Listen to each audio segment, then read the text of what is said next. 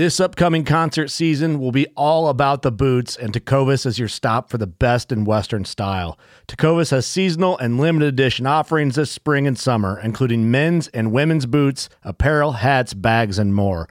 All Tecovas boots are made by hand in a time honored tradition with timeless styles that are always on trend. And Tecovas has first wear comfort with little to no break in period. It's hard to find this level of comfort paired with this level of style. Stop by your local Tecova store, have a complimentary drink or two, that's WCB style, and shop new styles. The smell of fresh leather and friendly staff are at your service. Many stores even have leather custom branding to make your boots truly personalized. And with regular live music and events, there's no in store experience like it. If you can't make it into a store, just visit tecovas.com. That's T E C O V A S.com. They offer free shipping on all boots, as well as free returns and exchanges, and ship right to your door. Go to tecovas.com and find your new favorite pair of boots today. Fishing like a local isn't just about catching fish. It's about connecting with the environment and the people who call it home.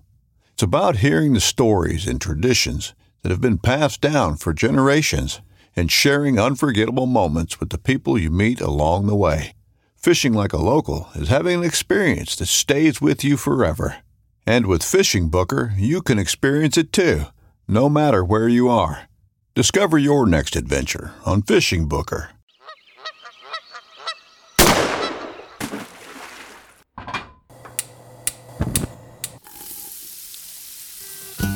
Join Justin Townsend and the Harvesting Nature crew as they explore the world of cooking wild fish and game while sharing recipes, tips, tricks, and lessons learned from their pursuit of wild food.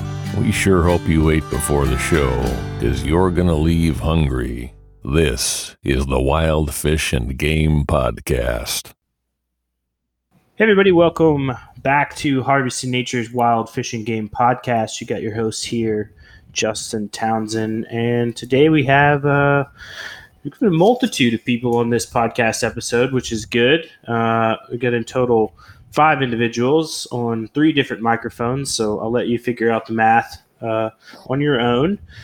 But I will introduce our guest in just a moment. But first, I'm going to give a little update for myself and let uh, both of our crew members who are on with us uh, give some updates on what they've been doing. So, first off, for me, um, looking forward to turkey season coming up in March. So, we're going to start doing some preps for that and then waiting for some uh, late, late spring drawing results. Fingers crossed on that. Uh, and then tonight, Will and I are going to go target some tarpon after this podcast episode. So we'll we'll see how that goes. But uh, outside of that, I'll let uh, I'll let Will give his reviews here, or his not reviews, his updates as to what's been going on in his neck of the woods. Hey everybody, Will here. Uh, not much has been going on. We've been doing a lot of uh, offshore fishing, trying to hit that winter bite for those big bull dorado, dorados, uh, pick up some black tuna, and maybe even uh, some wahoo. But as of lately, nothing too crazy down here. Put in tags for some black bear this spring, so hopefully uh, that drawing will come through up in Oregon. And uh, other than that, just kind of enjoying the the cool weather finally down here in Key West. All right, well, that sounds good. Yeah, fingers crossed. We're in the same drawings, doing most of the same fishing. So there's that. Uh, see what uh, Kory? What are you up to up there in Pennsylvania? Well, uh, the ice is getting thick enough. I think I'm going to be out on the ice this weekend doing some ice fishing, probably for uh, trout. So we'll, we'll see see if this our spot gets gets some thick enough ice. But other than that, and I can't believe you're talking about turkey season already. I know, it's just around the corner. so that's crazy. So it never ends. It's one from nope. one thing to the next. yep. And then uh I mean with that late bear too, I think it's gonna roll into like definitely a lot of fishing in the summer and then right into the early parts of hunting season. But uh it's good though. We do what we love, so that's always a big positive. Let's see. And outside of that, so got a hat to give away. So as you know, we've been doing a hat giveaways for reviews, and basically it's a way for us to say thank you for those that uh, punch that five star button and leave us a written review, uh, we do get a little notification and we combine all those. And then through each week, as we're in the studio doing recording, we will go through and pick one of those reviews to read on the air. And as you see, we're going to give a quick shout out and ask them to send us an email and pick a hat off the store and we'll send them the hat. So this is over on the Apple podcast and it says, listen, exclamation point.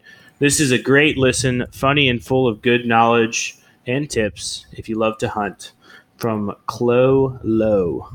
So Clo Low, send us an email to what's cooking at harvestingnature.com to uh, claim your hat. Go over and check out our store and our awesome selection of hats there. Let us know which one you like.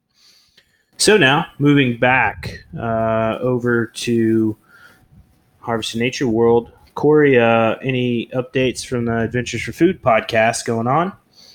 Uh, we're still still recording episodes. Hopefully, by the time this episode comes out, we'll have the first episode for the next season of Adventures for Food. So, some good yeah, good stories coming up. Looking forward to it. All right. Well, I will now, since you know who's here partially, I'll let you know the other part of our party this evening, and uh, I'll go ahead and give an introduction. So, our guests today have been featured in numerous, numerous national publications for their recipes. You can see some of their work on Meat Eater, Gundog Magazine, Petersen's Hunting, and North American Whitetail. They also have a cookbook, Hunting for Food, Guide to Harvesting, Field Dressing, and Cooking Wild Game. It's available for purchase, and they also uh, manage their own blog, Food for Hunters. So, introduce you to Jen and Rick Wheatley. Welcome to uh, Harvesting Nature Wild Fish and Game Podcast. Hey guys, thanks for having us. Yeah, thank you. Yeah, it's absolutely a pleasure to have you on. Uh, it, it's I see we we run many of the same circles, and I think we have for for several years. So it's good to finally sit down and, and talk with you both. Yeah, it's definitely a small world. right.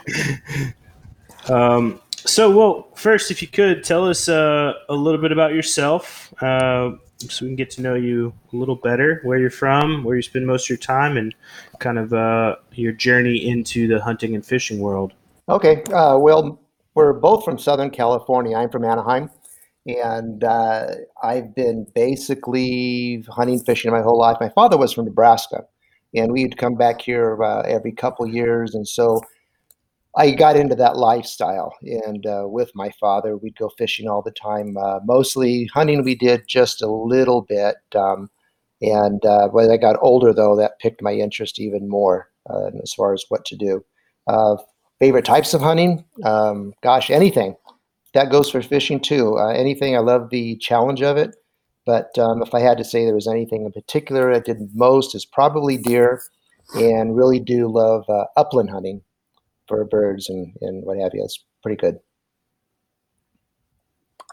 Um, so I'm also from Southern California. Uh, grew up pretty close to where Rick was. Um, we moved out to Nebraska about eight years ago uh, because I accepted a position with Nebraska Land Magazine out here. It's published by our Game and Parks Commission. I didn't grow up in a in an outdoor family, but my parents had me in scouting since, uh, you know, since I could remember. Um, I was part of venturing during high school, and I did a lot of hiking and backpacking uh, up and down California.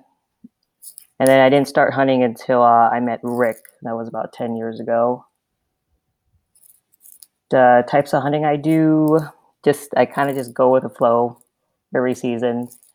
Um, and I try to stay local, you know, deer, pheasant, that type of deal. Rick's more of the big game hunter in the family. I, I've seen uh, I've seen some posts on social media where you both are sort of out on the same day but doing two different types of hunting.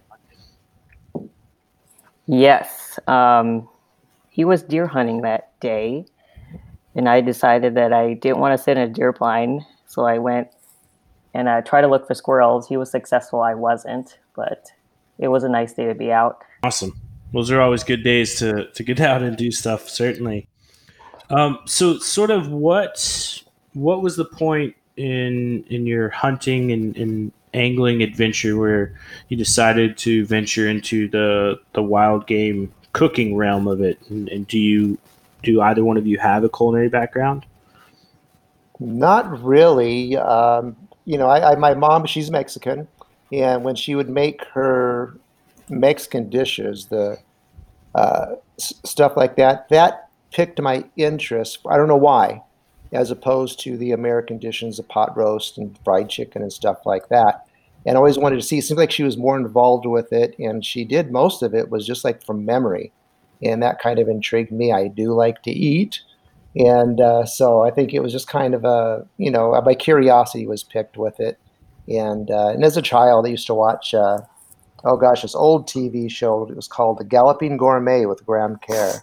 I'd get home from school and it would be on TV, so it was perfect timing and. He had quite the personality, and, and it's just something I just always liked. Rick's dating himself. I was about to say, I was You're about probably to say, over I've there like, never, I've never heard of Never that. heard of him. I've never heard of the show, but it sounds Yeah. it sounds entertaining. I'm Oh yeah, I'm sure out. there's stuff on YouTube or what have you floating around out there, but the guy was just a character. That's yeah, awesome. and as for me, um, I actually started cooking wild game before I even started hunting it, um, because I met Rick and and I found out that he had a freezer full of wild game, and you know he didn't really do much with it besides you know hamburger helper and roast. I mean, he didn't have time; he he, he was working all the time, and figured as a couple it would be fun to just kind of take out some meat every Sunday and do a recipe. And that's actually how Food for Hunters, our blog, got started. Uh, this was around 2011. Um, and I've kind of, we're still doing it now. It's kind of crazy. I, I think we started so yeah I harvesting nature kind of started up at the same time and I, I feel the same exact way that you do I'm just like man this thing just it just keeps going and it's uh it's a wild ride but it's nonetheless it's uh it's definitely been uh, a lot of good work and, and a long time put into it so Yep. It's amazing how, how big it's gotten. You know, I mean, I don't know, back then, Hank Shaw was doing it. mm-hmm. um, and not really anybody else or nobody you know that is as prominent as they are today that's for Yeah. sure Hank and Scott Leysath, I think those were the two that I remember. yep scott scott's awesome and uh I think Steve Rinella had just came out with his first show which was Yes, on the did. travel channel that was right about the same time because I remember being like man this is really cool like this guy's doing kind of what I'm doing but he's like much more uh, involved with it than I am so Right. it's really great um it uh, for me it's been like a really positive thing to see uh the growth not just for myself or you know for you guys or a lot of the other but just just everyone sort of collectively and and the progression that's that's came from people really becoming passionate about cooking wild game Yeah, that's been really good to see because it's something you either had your Midwestern people eating it and cooking it, but um, you know, you get into the cities and stuff, you never really saw that. Everything was just supermarket food. And uh, it was good to see now how they're reaching out and looking at what's being done out there with wild game and and uh, you know wild foraging and what have you, and getting involved with it in a good, positive way. And I, I think people are getting more comfortable just to kind of venture out to outside of their comfort zone of the city or you know urban area and and get out. Uh, you know whether it be like an hour or two out of town or people are traveling across state lines, they're still trying to find some sort of source of wild food. yeah and definitely i mean that that was our background Uh, we grew up in i mean for a long time we lived in southern california and uh, right right in orange county it's just solid city Mm-hmm. and so we moved out here and it's you know life's a lot different we So- live right we live right on the edge of town you know we just Yeah. yep so it's been great That's awesome. I, I don't know if you guys knew this, but I actually uh, probably at the same time, the latter part of you guys being in Southern California, I was living in San Diego at the time, oh really from like uh, 2010 to 2015. yeah, I was there. So just neighbors to the north. Wow. Okay. Yeah, it's not bad. I used to go down to San Diego fishing out of the landings there for tuna, dorado, yellowtail, and what have you. So yeah, yep. I, I used to go. Uh, H and M Landing was kind of the one we went with, and they had some good boats that could take us out. Hmm I used to do charters. I was at all three landings, H and M and uh, Fisherman's and Point Loma. Such a cool. It's it, and I like it there because you get out super quick, and the water gets super deep, really fast. You get a lot of good. You know, I'm over here on the on the East Coast now, and you do a lot of different species of fish than sort of on the West Coast. And actually, Will Will's in San Diego too, so yeah. he's uh I, I moved away this summer. I got I got to Key West in uh, June, but it's been my last five years. So right when Justin left in 2015, I pretty much got there in 2015, and then left there in 2020. Wow. Okay, well they had a pretty epic bluefin bite this year down there. I wish I could have been there. I know that would have been great. Yeah, I've been seeing the pictures, and uh, it hurts me a little bit, but hmm I'm comforted, you know, by the tarpon and the mahi dorado fishing out here, and the wahoo is awesome as well. So you got to find those niches and kind of enjoy where you're at and what species are provided. Right. I definitely miss eating ocean fish. We're completely landlocked. Yeah, yeah. Nebraska's not not too much oceanfront property. Uh, yeah, nope, none of that. I think we're like the only state that's triple landlocked. We're the farthest from any ocean of any, any other state. Oh my gosh. Yeah. Yeah. I uh I, so I'm originally from Oklahoma and I, I moved away from there when I was like 18 years old and I told myself I was like I always I'm always going to try to be by the ocean so um, so far so good but we'll, we'll see what the future brings you never know um, Right. To change gears a little bit and uh, talk uh, about some some recipes and favorite recipes and, and sort of developing recipes. But first off to um, get kind of what are your what are your favorites? What are your go-to's that you sort of make repetitively? Um, geez, I mean, we keep it pretty simple. Venison steak, a starch, a vegetable, you know, day to day meal. Um, we definitely don't get as fancy as you know you might see on our Instagram every day. You know, I get comments all the time. It's like, how do you how do you cook so much as you do? I'm like, I really don't. I mean, I I cook often, but I don't you know, get that complicated every night. I cook- I mean, we eat like anybody else. I, I can definitely relate. Um, I joke with, with the majority of people that come on. It's like you, you see similar to, to you guys. You see a lot of photos and stuff, but it's like maybe once or twice a week. I'm I'm cooking a, a very uh, decadent recipe, but a lot of times it's just like we eat a lot of tacos, fish tacos, Yeah. venison tacos, like just grilled meat, vegetables, and a tortilla, and that's, Oh that's yeah, that. I mean, both of us work full time, so you know, definitely can't get fancy every night. Nope. But um, so as far as developing recipes and you know, I, I've seen a lot of your work all over the place, and congratulations to you both on on that growing uh, visibility because everything you do is really great. So, what's sort of the some of the inspirations that you find behind the dishes? Boy, they just come from so many different directions. Uh, you know, both our ethnic backgrounds uh, help a lot uh, doing that. Uh, you know, Jen with Asian dishes and stuff like that. I think that's one cuisine though that lends itself so wonderfully to wild game, uh, with all the different flavors and different animals that you can use. Um, gosh, sometimes it's as simple as a picture or you know some sort of inspiration. Even watching um, some historical type shows they'll do some old dishes from say Victorian times or something like that, and that will be an inspiration to try some sort of a meat pie or or what have you. And uh, it really just seems to come from me anywhere, just from anywhere. Yeah, I mean, I definitely feel the same way. I'm really into um, historical aspects of cooking. Not that I can really talk about it, but you know, we we like watching documentaries, and something sometimes something will, I don't know, spark. Um,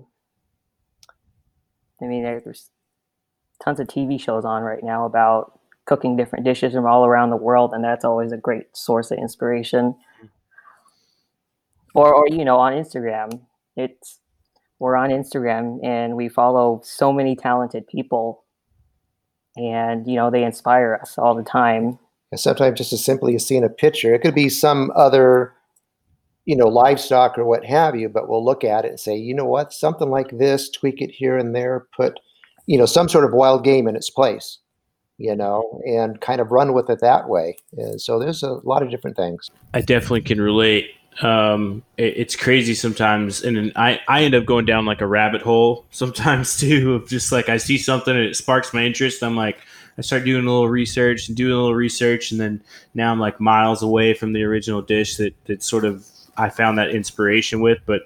Uh, still end up with something great. Just like man, it, it oh, took yeah, a lot of steps to get there.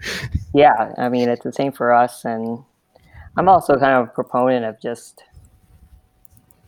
you know, it's nice to experiment. It's nice to uh, kind of push the envelope a little bit. But, you know, I, I, a lot of times, a lot of my recipes, I like to cook what I, I eat, you know, in everyday life.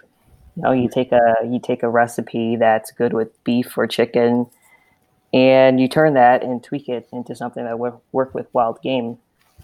You know, and I, you know, and the audience that we kind of work with out here in Nebraska, they kind of respond to those recipes better than uh, the kind of highfalutin stuff. Yeah, I've, I've noticed that because coming, I came from Central South Texas, and so growing up, everybody hunted, but nobody made fancy dishes out of wild game.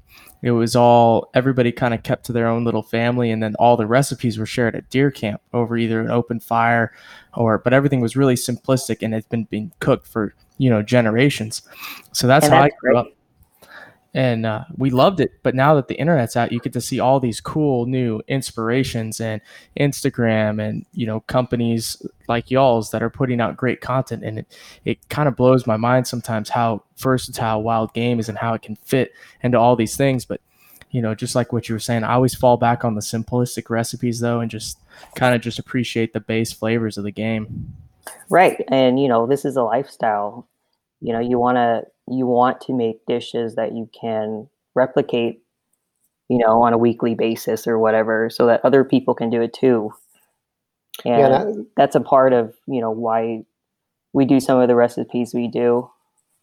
Yeah, I think if you look through our recipes overall, you go to the website and just kind of look down the line or even the newer ones. A lot of the newer ones are being, you know, going to the magazines and other publications and and uh, you know shows and what have you but everything is pretty simple. We don't want to make it where you know the average person out there look at it's like what are they talking about? You know having to get to that it's just something i think most people would be able to understand and, and replicate in their own kitchen. At least most things. Not all most. There's some things that i do for myself that's for sure I, yeah, I can get behind that. I, I made a it was like a cheesy venison, almost like hamburger helper the other day, and I was just like, oh man, it, it took me back to being in college and eating hamburger helper three or four times a week. and, uh, know what you mean there. Sometimes yep. you just got to hit those comfort foods. Definitely.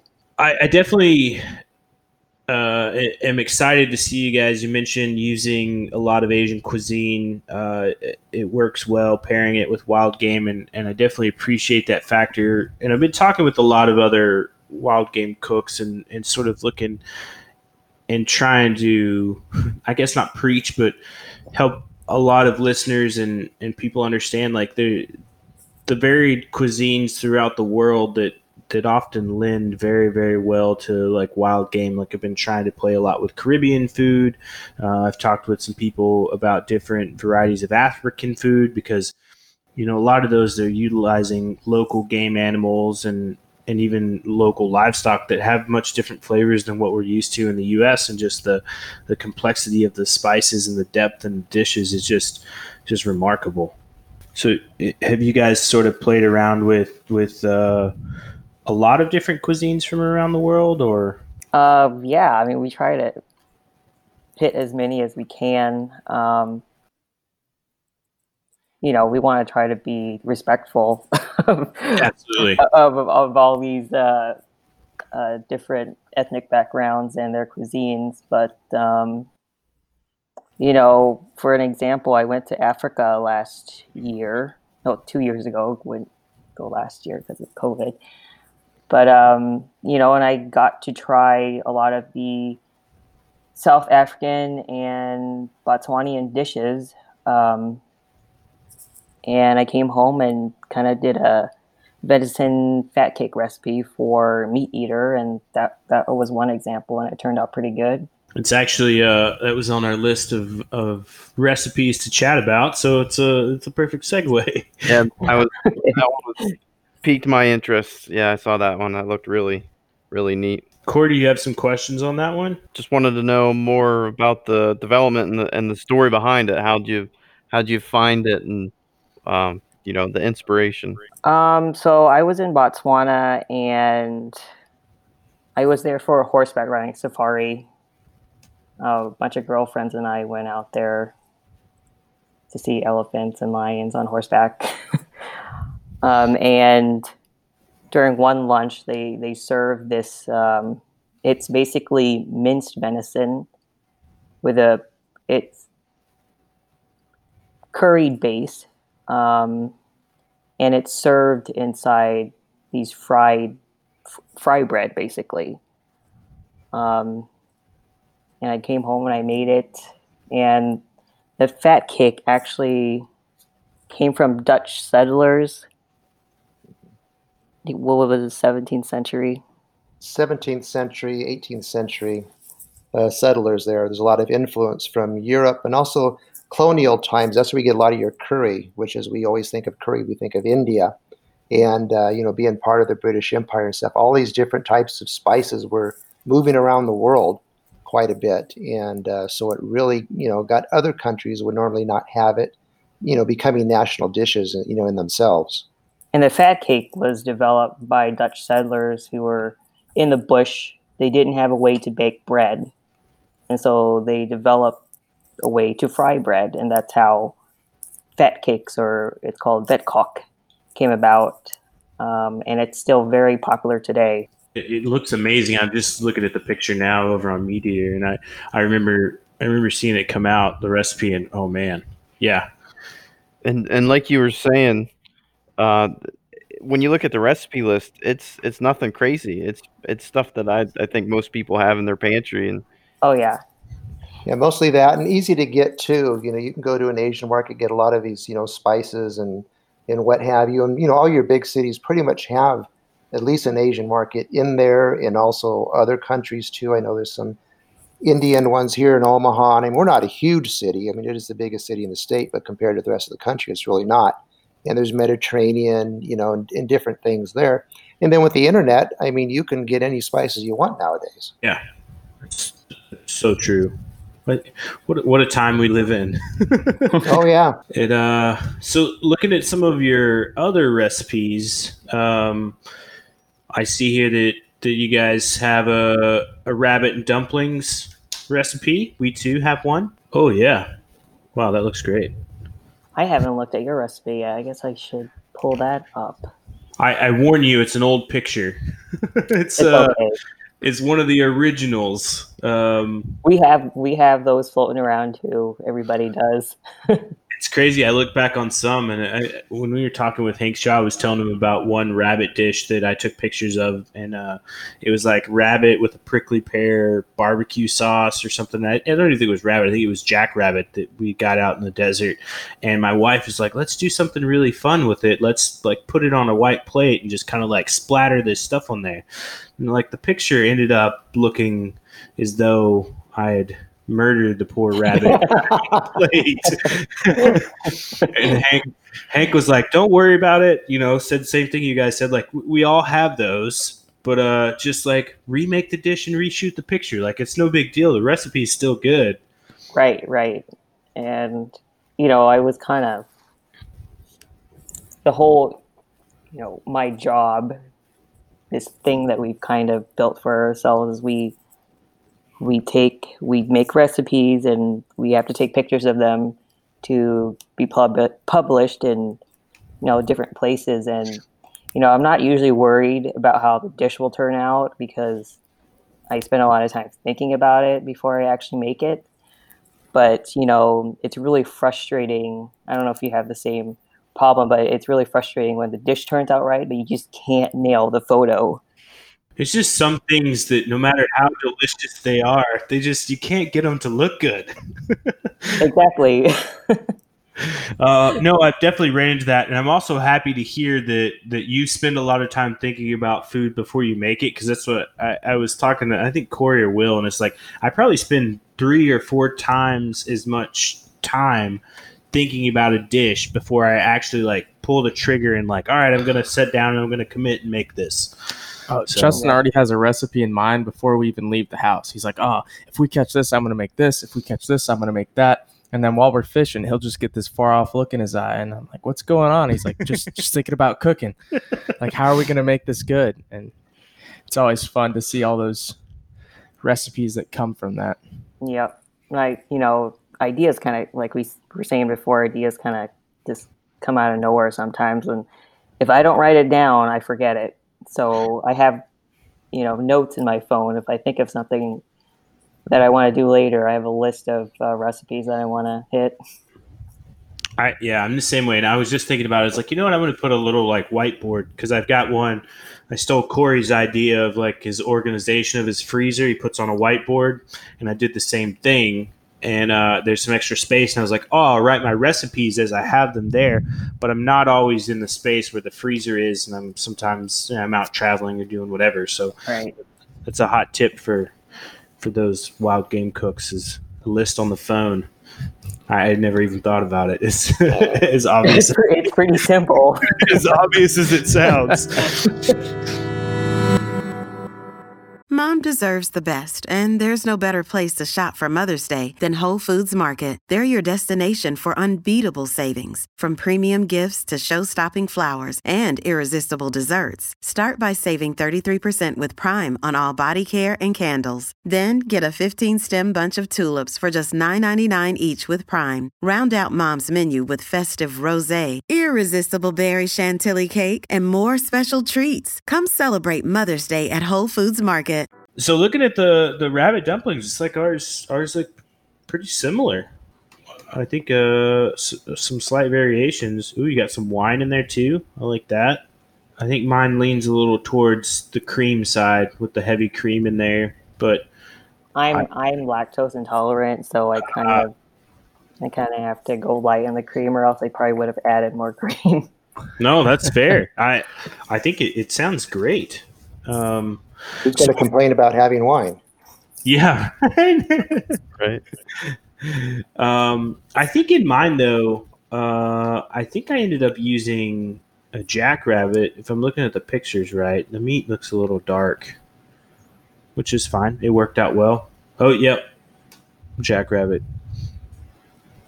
I so. think it kind of it kind of works with you know any rabbit really, as long yeah. as you cook it long enough and it's tender. Right. Yeah. Yeah, I mean, gr- growing up as a kid, we, we made a lot of uh, we'd make rooster and dumplings. So that was because you cooked them so long. That's where the rooster would end up because uh, you could stew it, and everybody swore that the rooster was much more tough and sinewy than the than the, the regular chickens. Yeah, we, we had a friend that had a rooster right. that was not very nice to all the other chickens, and so we come home from work one day and here's this plastic bag on the porch. it was cold tra- out. It was a trash bag. It was a trash bag, yeah. And uh, we open it up and here's this rooster inside. And so Jen took it. And, decapitated. yes, decapitated. But uh, not many people, you know, I think anyone come home and saw that, they think it was, uh, you know, it had some meaning to it. They better be careful. And uh, yeah. Jen went and took and made a really good dish with it. and you know what the funny thing was is that I thought the rooster tasted way gamier than any pheasant I've had. Exactly. It was so dark. It was weird. I, I was just going to ask you guys because uh, I know you do a lot of upland hunting, and, and I, I've never I've never gone pheasant hunting. Um, kind of where I grew up in, in the part of Oklahoma, it wasn't wasn't real prevalent, and I just kind of never ventured out to do it. But uh, what what's your favorite way to prepare pheasant? I just did one yesterday, actually. It was, um, it was really good. It's actually a recipe that's going to come out uh, to uh, Filson Food pretty soon. Um, it's just a simple roasted pheasant. That's my favorite way to have pheasant. Um, even though it's simple, it kind of takes a, a while to do because, you know, roasting a whole pheasant, if it's fresh, pheasants tend to be tough and they don't taste very interesting, like right off the field, at least in my opinion. And so every pheasant we take, we usually age it. And if it's one that I'm going to pluck, um, a week is good. And so after a week of aging, um, I pluck it, you know, dress it, and then I brine it. Um, that just kind of helps add moisture and flavor. And then you stick it in a hot oven and you roast it like you would a chicken, and it comes out just beautiful. You know, it's just something simple like that. Those are the kind of recipes I like usually. Yeah, the color the skin was really crunchy, which I like, and uh, meat was tender, uh, more flavorful. I think going with the aging, like Jen says, that just tends to to really build up the flavor in it from a very yeah, it's an okay type flavor to it to uh, something much better. But it was real good with some roasted carrots and uh, some extra buttery mashed potatoes. I was in heaven. I think brining is a key too, because we we didn't have time one one day uh, to brine the bird, and we we roasted it without brining, and it just it, you know yeah, doesn't it- work. yeah it doesn't work. I think brining you definitely have to brine a, a pheasant. Hey, you know, pheasant is one of those things where I only do on special occasions because you can't rush it. You have to follow all the steps for it to be good at the dinner table. Um, for whole pheasant anyway, but you know, it's good as stir fry. You know, shot up birds. I just, you know, I still age it, but I only age it for about three days, and then I breast it out, take out the legs. I use the legs for something else, but the breast works as stir fry. I did a recipe for a Meat Eater. Um, it was pheasant pad thai, and that turned out pretty good. Oh yeah, that does sound good. It, w- we I just I think we just published it on on our site. Uh, uh, we had a, a local pizza place did this like four cheese pizza, and well, feta cheese, um, mozzarella, and you know, and then it had uh, hot pepper jelly on it. That's And- interesting. Yeah. And yeah, it doesn't sound good, but well, no, not, not You're not selling it, Kory.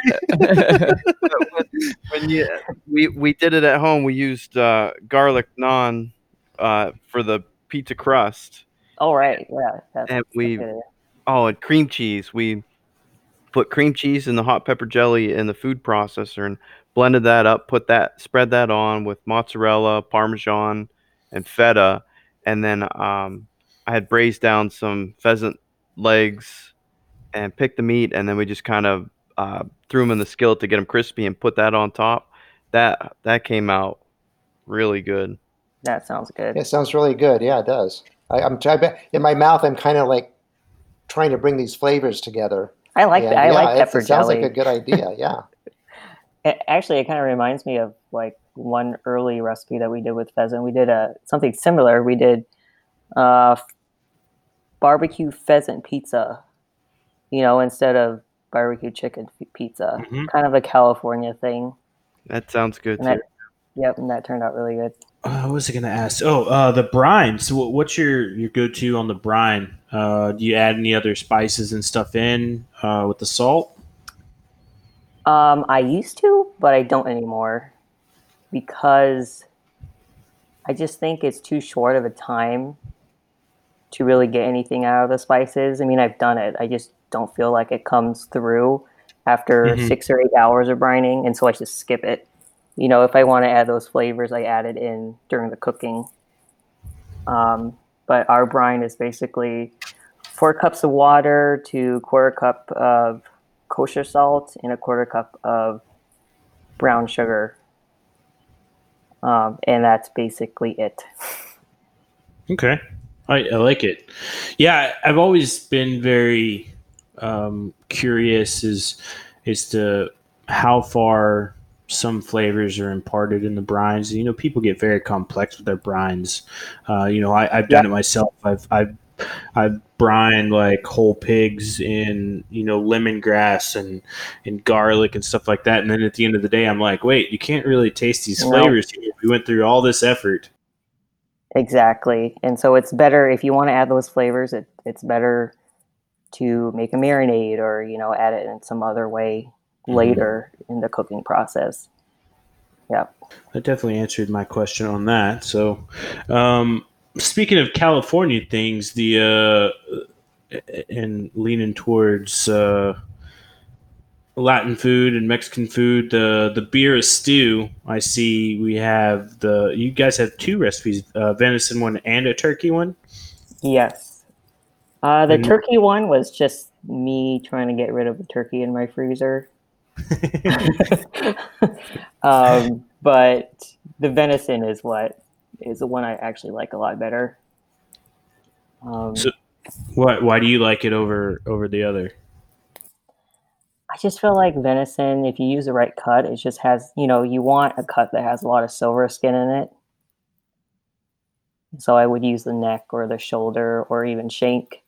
But with turkeys, they're kind of stringy, you know, they don't have a lot of silver skin and they're tough. And you cook it and, you know, it, it'll, it'll come up tender, but I just, it, you know, you just don't get that, I don't know, that the succulence that you would with like a venison neck or a shank or a shoulder. You know, I find I personally find turkey stringy.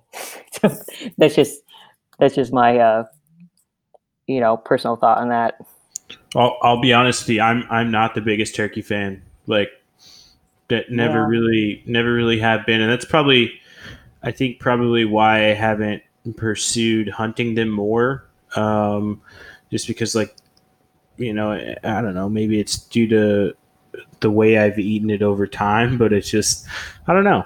I, just don't think it tastes very interesting. it's just me. And I, and I think too, like Jen says, the birria that is um, any of your ungulates, you know, elk, deer. I think uh, you know I'm putting in again every year for pronghorn here in Nebraska. Hopefully this year I'll get picked uh, to go. But um, any of those, I think even bear would be good in it. It's it's a dish that I think that could Ooh. lend itself to a lot of different things. So yeah, when you guys are talking about bear, and that might be something you might want to give a try.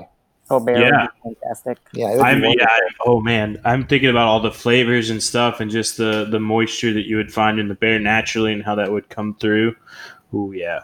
Yep. Yeah, and it's a it's a recipe that you can basically put any meat in there that you want, and it'll it'll work out. you know. Um, with that said, though, going back to turkey, the only way that I've actually really liked turkey is if it's ground. Ground turkey meat is awesome. Wild ground turkey meat. Have you ever tried that? I, I I have I have not tried ground turkey. Um, it- it- no, actually no. Kory, have, yeah, you should. I, uh, yeah, I'm gonna give it a try. Kory, I know you you eat a good amount of turkey as well. Have you tried it? Never, never have ground Huh. wild turkey before. Yep. I always feel there's not enough to, because I'm my my head always goes to grinding up a deer, so you have like 20, 30 pounds to do, Right. and I never feel like a turkey is enough to to justify pulling out the grinder. It's something maybe if you're going to grind it at the time you're going to make a dish, you're not going to have as much meat or anything like that. Um, we do have a small grinder too that goes onto a KitchenAid. So for small stuff like that, Oh, Jen yeah. just pops it into that. We do have a heavy duty commercial grinder too. Yeah, and it is a pain in the butt to pull out. That's for sure. Oh yeah, I I have one the same. I got we got one from the the company Meat, and this thing's like massive. I had to just keep it upstairs because I tried to lug it up and down the stairs each time, and I almost pulled Yeah. my back. Yeah, I we know exactly what you mean. Yeah. yeah, But we got, it- we got a Weston. Yeah, they they rip they rip through meat. It's just man. There's I don't think there's a way to make them lighter though. No, Yeah, I don't no, that's very true. They can really get you know through the meat, like you say. I just always wondered, gosh, not like I do a whole buffalo, but obviously all the cuts of meat are big, and and to just to get out and spend like an afternoon just doing a lot of grinding and what have you. I think this, I know the one we had would just eat it all up. It was it's it's really d- is good. So as far as uh, Kory, I think you had a question about the stew. Yeah, well, I, I think they they answered my question about you know, using waterfowl or upland. You can use pretty much anything, but sounds like Yep. the uh, the venison is is the the better choice for the cuts. You know, I if you're gonna do venison, or I mean, it'll work out either way. But I like to use either the shank or the shoulder because you got that bone there. Um, if we shoot a small enough deer, I just I just keep that shoulder intact and just put the whole thing in the pot. You know, so you, you got that bone to kind of flavor that broth a little bit. You know, instead of just putting stew meat in there. I do like that. I'm I I- I found uh, the more I get into it making soups and stews, the more I prefer using like a larger cut of meat versus like breaking the meat down into into stew chunks, I guess. I don't even bother with that. I think you get so much more. You get so much more of, uh, you know, from the sinew and the silver skin and all the other things. Like they impart some great flavors that Oh, yeah. are otherwise going to get trimmed away. Yep. We do very little trimming actually on stew meat or or meat that we'll we'll braise. Um, we'll probably remove a little bit of the fat, you know, depending on how it tastes. But all of that sinew and silver skin, we just keep it all there. We don't even bother removing it. And you know, when you're freezing deer or anything, Mm-hmm. you know, we don't just keep that silver skin on and then decide what you do later because that silver skin is going to help insulate that meat from freezer burn. Yeah, a little more As well. protective layer. Yep. Yeah, I, I definitely agree with that. And so, do you guys? Uh, here's a big question: vacuum seal, butcher paper. Like, how do you how do you prep your meat for the freezer? Vacuum seal, definitely. It's just, we found it's the easiest, Yeah. fastest way to do it. And, you know, as long as it's a good seal, we've had, we've had meat in the freezer for like three years and it's still good. you don't, you don't want to wait that long, but sometimes it happens. yeah, sometimes that piece like sneaks down into the very very bottom, and it's like, Yep. uh oh. No, I, I, I feel you on that. Yeah, I'm I'm I'm the same. I'm a, a vacuum seal guy. Uh, Will, what about you? I'm definitely a vacuum seal guy, but I did the butcher paper for so long. I mean, Just there's because nothing wrong with it. There's a wa- reason it's called butcher paper. I was just poor in college and couldn't afford a vacuum sealer, so that was the thing for the rich. Kory, what about you? Uh, vacuum sealer. Yeah, I've I've put mine through. It's it's it's been a workhorse the past few years. So although I I trim my silver skin off because a lot of times my wife is getting things prepped before I get home, and so I don't. She's not real up on you know butchering more than she has to. So I'll I'll get everything prepped and ready, and and then vacuum it, seal it, and so she can just pull it out, it, and do what you need to do. Now, Kory, were you on uh, when we were talking with John Wallace? I was not no. So he he mentioned he takes some of like his select cuts and he'll write what he's going to make on the top of it on the packaging. I was just wondering if you do the do something similar, but Uh no, I just you know what the cut is. A lot of times I do the same things every year with with the certain cuts, like the ball roast out of the the hindquarters of of the deer. I know I'm going to make pastrami out of them, so I'll get you know once hunting season's done, you know I get a couple deer and I'll make a big big batch of pastrami. But uh, I don't I don't I don't have the forethought to to do that. Same. nice, yeah. The same here. It's like, hey, what what are you going to make? I don't know. Just get a piece of meat and you know, or what pops into our head. You know, it's Yeah. like, oh yeah, we can do that with this. I think we have that cut, and we'll just grab it. I think it's it's a really great idea uh, that he has, and I think he just reserves like the special cuts. That way, it's not grabbed mistakenly, you know, just tossed on the grill or whatever. If he wants to have sort of we'll call like a prime cut, um, and I definitely understand the rationale behind it, but it, I'm I'm definitely like you guys, and I, it tends to just uh, it goes on the list, and then when it comes time for a recipe, I just pull the meat and whatever it goes to, it goes to. I mean, what one thing that I might kind of put a star next to is um, maybe like the center cut of the back strap. You know, if I'm having people over, I want something that's that would make a really good presentation. So I want something more uniform. So I'll put a little star in that one to save, you know, for special occasions. But that's about it. That's fair. Yeah, that's a that's a good one too. Um, so we've we've talked a lot about really good recipes. Have you ever had a situation where things have just gone wrong and it just didn't work out? Um, yes, I can't think of anything put my head.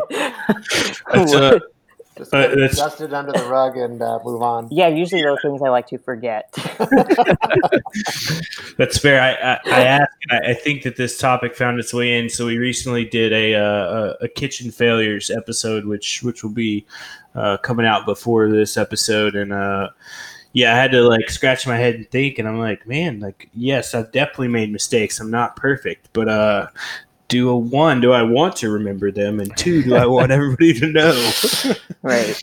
but uh, our our intention was of sort of uh, what changes or what things that kind of that learning teaching moment that we could pass on to people. But um, I don't know. Do you have any any good like go to tips that you would you would give the aspiring wild game cook? Um, go to tips. Other than braising, don't cook too long, especially if you're over, you know, I don't know, live fire or something like that. We like to give things a really good crust and and uh, you know for not very long because you can overcook wild game so easily, Mm-hmm. and that's one of the big things that we're always trying to you know impress upon people is you know because you always get these comments oh it's leathery you know or it's tough you know there's th- this and that and most likely because someone overcooked it and um, so kind of stop that cycle kind of thing and Yeah. uh, get people to, to cook it much less time than what they would with uh, domestic meats Well, it's just you know, I with wild game, I live by two hard and fast rules. It's if you're going to eat it as steak, cook it hot and fast.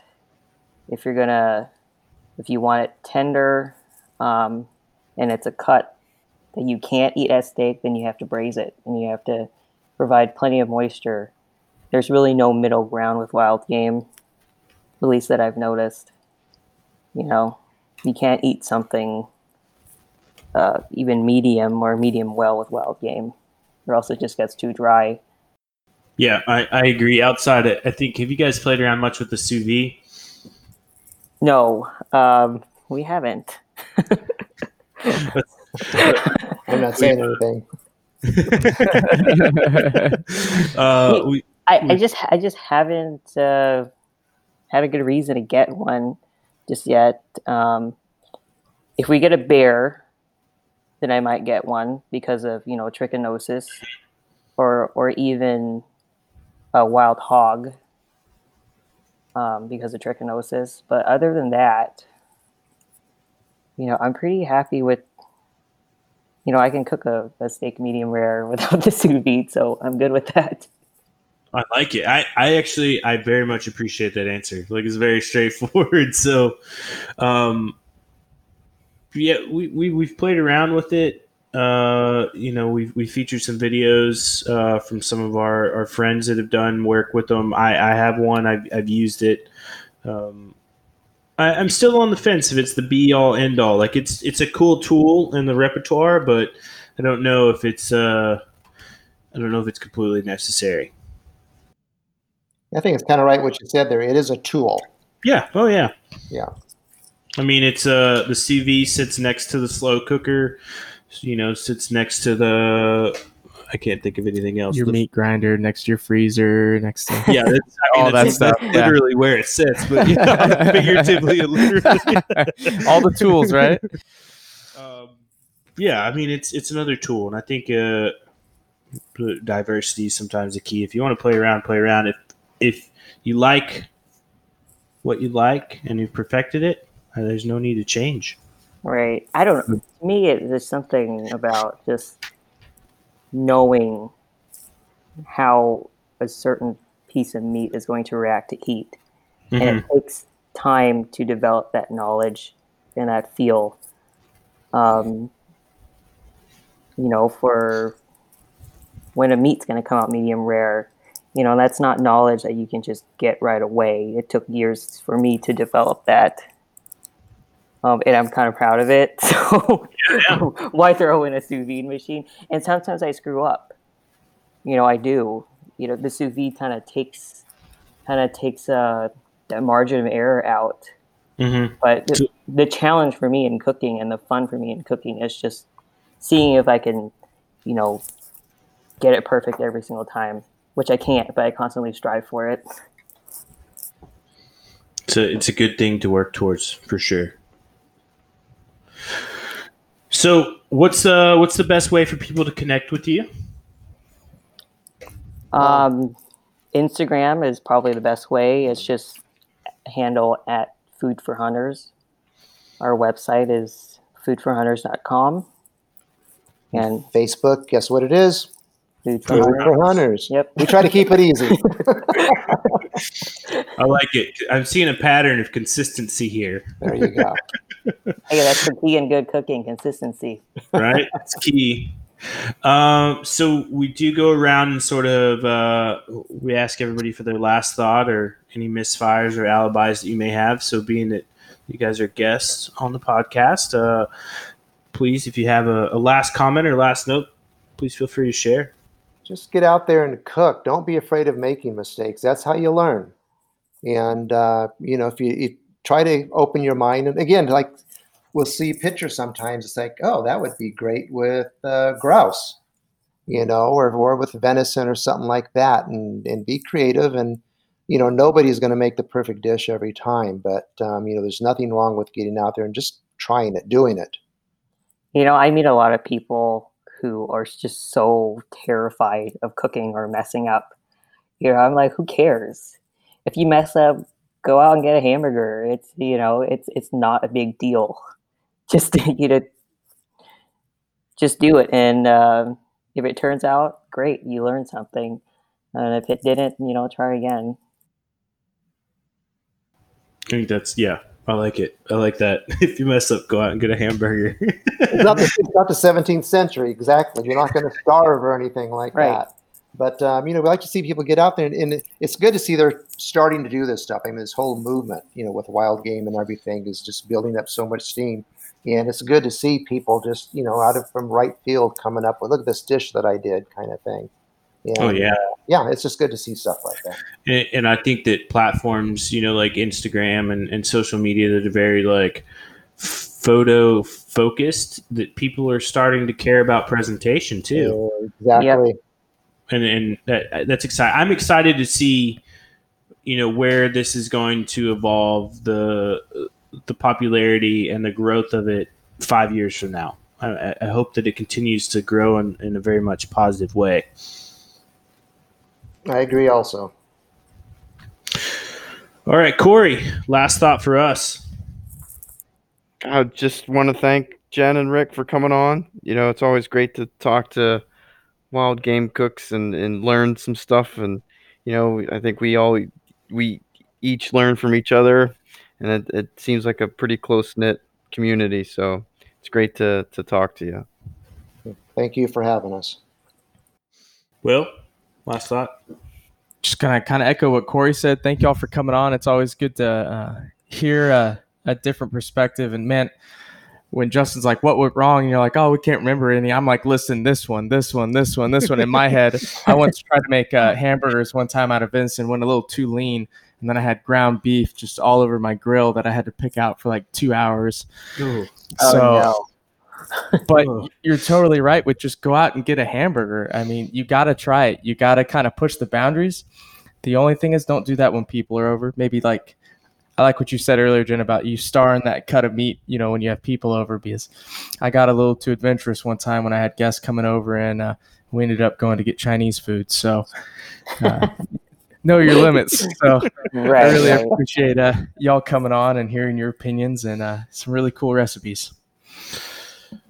Thanks for having Yeah. us on. It was a pleasure speaking with you all. Yeah, one hundred percent. It was a good conversation, and um, Definitely, you got some great recipes. I'm gonna. I think that the venison fat cakes definitely moved towards the top of my list. I'm gonna have to give that one a go. And the uh, the birria stew is hopefully fingers crossed. First step, drawing bear tags. Second step, hunting bears. Third step, cooking bears. So hopefully it, it falls in line as step number four. Um, You you forgot about the shooting a bear part though. oh yeah. Well, I guess Not, they're step- not missing. yeah. well, given my track record last season, no promises on that. so, um, well, like every Kory and Will said, thanks guys for coming on. It, it was it was very much uh, a great conversation, and I appreciate you guys taking the time to come out. Um, for our listeners out there. Uh, thanks for listening, as always. And all these delicious recipes will be linked in our show notes down below. And you can head over to social media and check out Food for Hunters. And then once you're done checking out Food for Hunters on whatever social media platform you're on, make sure you're following Harvesting Nature too. Got some good stuff going on. And then uh, after that, you still got some extra time, go ahead and smash that five star button on your podcast platform. Leave us a review. Tell us what we're doing wrong or tell us what we're doing right. Thanks, everybody. Have a good night.